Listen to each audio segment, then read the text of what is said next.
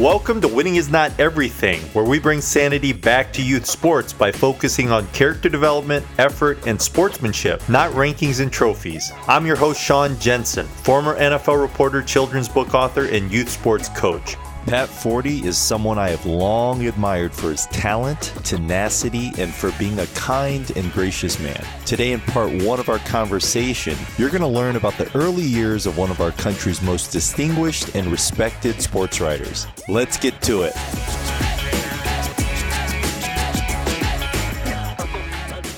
When I covered the NFL, I often heard how I had a dream job. And believe me, I have no regrets that I studied journalism in college and started my career as a sports writer. But it's a cutthroat world, loaded with cynics, lots of egos, and brokenness, including an eye opening divorce rate. That's why I so greatly admire Pat Forde, a sports columnist for Sports Illustrated. He's the journalism equivalent of a five tool baseball player, capable of breaking national stories, providing unique perspective in his columns, turning phrases in a brilliant profile, delivering insightful game stories in real time, and representing himself well in this multimedia age. In part one, Pat and I will focus on his childhood, including an impactful coach, the influence of his parents, and how he got into sports writing.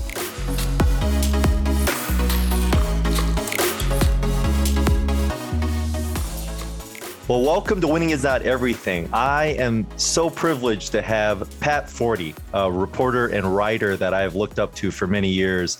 Uh, he's joining me, and I am really, really thankful. Pat, thank you. My pleasure, Sean. Good to be on with you and to see you again. It's been a while.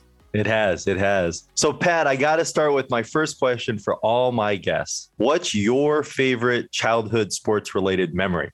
Favorite childhood sports related memory? Wow. Oh, that's a good one. I would say when the Denver Broncos, I grew up in Colorado, in Colorado Springs, and the Denver Broncos made the playoffs for the first time in 1977 and actually went to the Super Bowl and then lost uh, to the Cowboys. And I cried like a baby. It was probably the last time I cried at the result of a sporting uh, event out of out of sheer disappointment. But that team, because I was Bronco fan from the crib, and they were so bad for so many years, and all of a sudden, I think I was 13. They broke through, and uh, that was that was a very exciting time. Which coach encouraged and inspired you most when you were younger? Uh, I would say Gary Barnett was my high school football coach, a name you may have heard. Uh, coached Northwestern to the Rose Bowl and uh, coached Colorado to the Fiesta Bowl. And Air Academy High School, he was my football coach my sophomore and junior years. Then he left to go become a college coach and and go on to do bigger things. But I mean, he was a phenomenal coach. He was obviously we we were strategically well ahead of everyone else in the Colorado Springs area in terms of of X's and O's. But he was also was a great motivator. Uh, he was hard, very hard coach, but I learned a lot from him. And the biggest thing he did for me, Sean, I'll never forget. My junior year, my academics were not quite where my father thought they should be. Uh, and I mean, they weren't bad, but they. It's true that I was not working as hard as I should have, and he was not going to let me play basketball after the football season ended. And uh, Gary Barnett stepped in and said, "You know what? He will do study hall in my office every day before basketball practice if you just let him play. And I'll make sure he studies. And I really appreciated him taking that extra step on my behalf, and uh, and it worked out. So I was able to play both sports. But uh, he was a he was a, a strong personality, uh, but a great leader and a great mentor for me.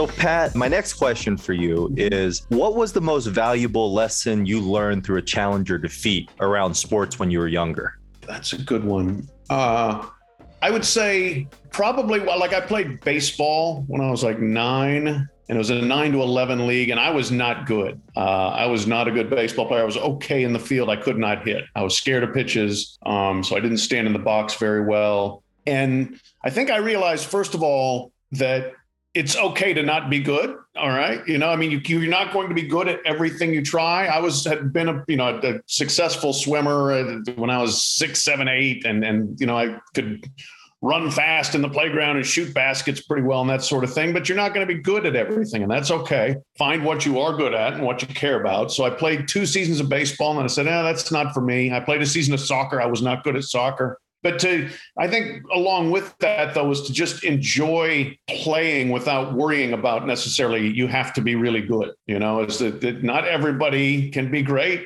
but you, you can still enjoy being part of a team and playing sports and everything that you get out of that. So, from that standpoint, you know, I loved just being able to do everything in the neighborhood. I was thinking back about it. You know, I must have been the busiest child. I must have driven my parents crazy in retrospect because I was always doing something. I was yep always playing outside or playing inside and you know making up games with myself when i didn't have friends around and just kind of always creating things. But i think learning that you, know what there are some things you are not going to succeed at uh, you know in terms of at least being one of the best on the team if that's a measure of success. Mm-hmm. Eh, that's okay you know but do what you do what you like and what you can enjoy doing I, I, thought. And i again i was busy. I played everything at least once i think. Mm-hmm. That's awesome what was something you appreciated about how your parents influenced your athletic journey um, they cared and they were there. You know, they came to, to, to all the events, which I really uh, you know appreciated and appreciated more as I you know got, went along, got older, and and became a parent and saw how busy they must have been, but still made time for it. And it's funny. I even said this at my father's eulogy. He passed away. It's been over 20 years now, but uh, the thing about him is he had this big booming voice, and he was not shy about offering his feedback from the stands. And I mean, grab the rebound with two hands, you know, that sort of thing. And at the time, I was like, oh, this is embarrassing. You know, oh, geez, I can't believe my dad's yelling at him. But looking back, it's like, you know what? He was there. A lot of some kids didn't have their parents there. Hmm. And he was, and he would make the time. And my mom would absolutely make the time to drive me wherever I needed to go or to be a timer at a swim meet, you know, or to bring snacks for the other kids on the team or whatever, all those things that you ask parents to do. Um, so that was the biggest thing. There, there was a, always a lot of interest and enthusiasm for what I was doing, which I really appreciated.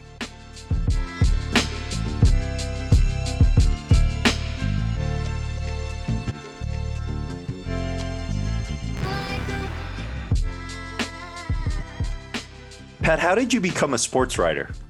um, I, it was, I guess, kind of an elimination of, of chances that I was going to become a professional athlete. it was never going to happen, but probably by the time I was getting to high school, you know, I mean, I loved sports. And so I, you know, again, I played everything and I played football and basketball through high school. It became pretty obvious I was not going to be at a level where I was going to play major college or, you know, be a professional or anything like that. So it's like, but well, how, what can I do to still be involved in sports. And I loved writing and reading. And we got two newspapers every day. In the morning, we got the Colorado Springs Sun, and at night, we got the Denver Post. And I read them both, you know. And my dad would finish the Denver Post sports section after dinner and hand it to me, and then I would read it, and just kind of fell in love with the language that came along with sports and the stories and and how you covered games and that sort of thing. So I, I, said, I guess my junior year of college or high school, I said, yeah, I think I want to go into journalism. So like, okay, my parents were like, okay, let's see we, what we can find in terms of journalism. And we looked at Missouri, and we looked at Northwestern.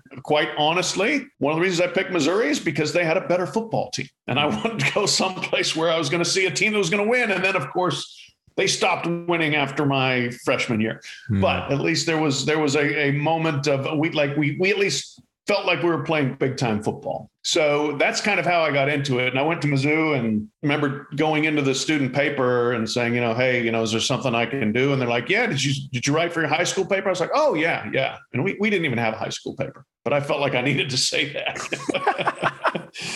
and uh, so they put me on the. It's funny, really, given what my family has ended up. They put me on the swimming beat and uh, so I started covering Missouri college swimming. That was the first thing wow. I ever wrote about. And it was immediate, like, you know, two stories in, I'm like, yeah, this is exactly what I want to do.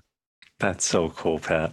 I have a very similar story. Failed professional athlete, desperate to cling to something in sports. Um, I did not go to Northwestern because of the football program, although it ended up being that way. So it's kind of, you know, the reverse of, yeah. of your situation. So, uh, well, I really appreciate that.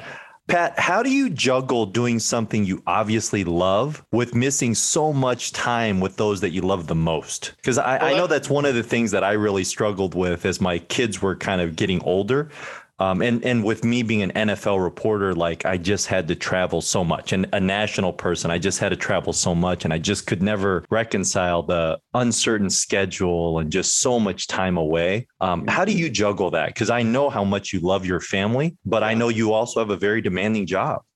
Yeah, I mean, there, there's no real adequate way to reconcile it. Uh, quite frankly, you know, that's the hardest part of it is knowing that you can't do everything you want to do for your employer or for your family. Um, and so you would a little bit feel like you're cheating both. I, you know, cheating may be a strong word, but like you just you would like to do a little bit more for both.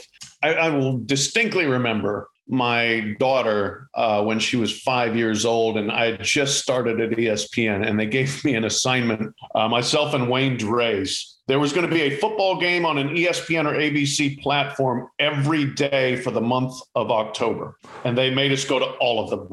Wow! so like we we alternated days. October first, third, fifth, seventh, 9th was me, you know, and then he went the even days, and I mean it was onerous. I mean it was it was a lot, but at, one point, like I, I, snuck home on one of those days in between, or maybe like a couple of them. I can't remember. You know, like there, there were games that were close to me, and my daughter, who was five, said, "You know, are you going to be here for Halloween?" I was like, "No, honey, I'm not. I'm sorry, I got to go." And she said, I thought you didn't have to go for your job on holidays. And I tried to explain to her that Halloween doesn't really count as a holiday, but still the point was, you know, it was it was brought home to me with an arrow to the heart, you know, of, like, darn it, you're not here. Um, it's funny. I remember having a long talk with Tim Layden, great writer from Sports yes, Illustrated and other places. Yeah, wonderful. At a Belmont Stakes, you know, 15 years ago, we're sitting, we cover the the race, and we're sitting in the hotel bar, and we're talking about all of the 6 a.m. flights we took back from a sporting event so we could be back to do something with our kids.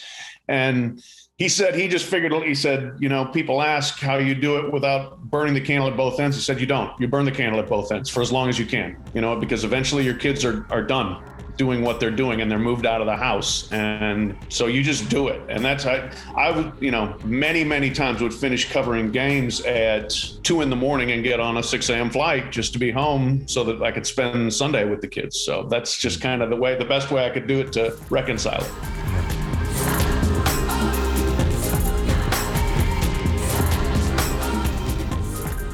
I'm just, I, there's no easy way to say this. There's no diplomatic way to say this, but you're older than me, and I'm not exactly young, but I really admire that you're not cynical in your writing.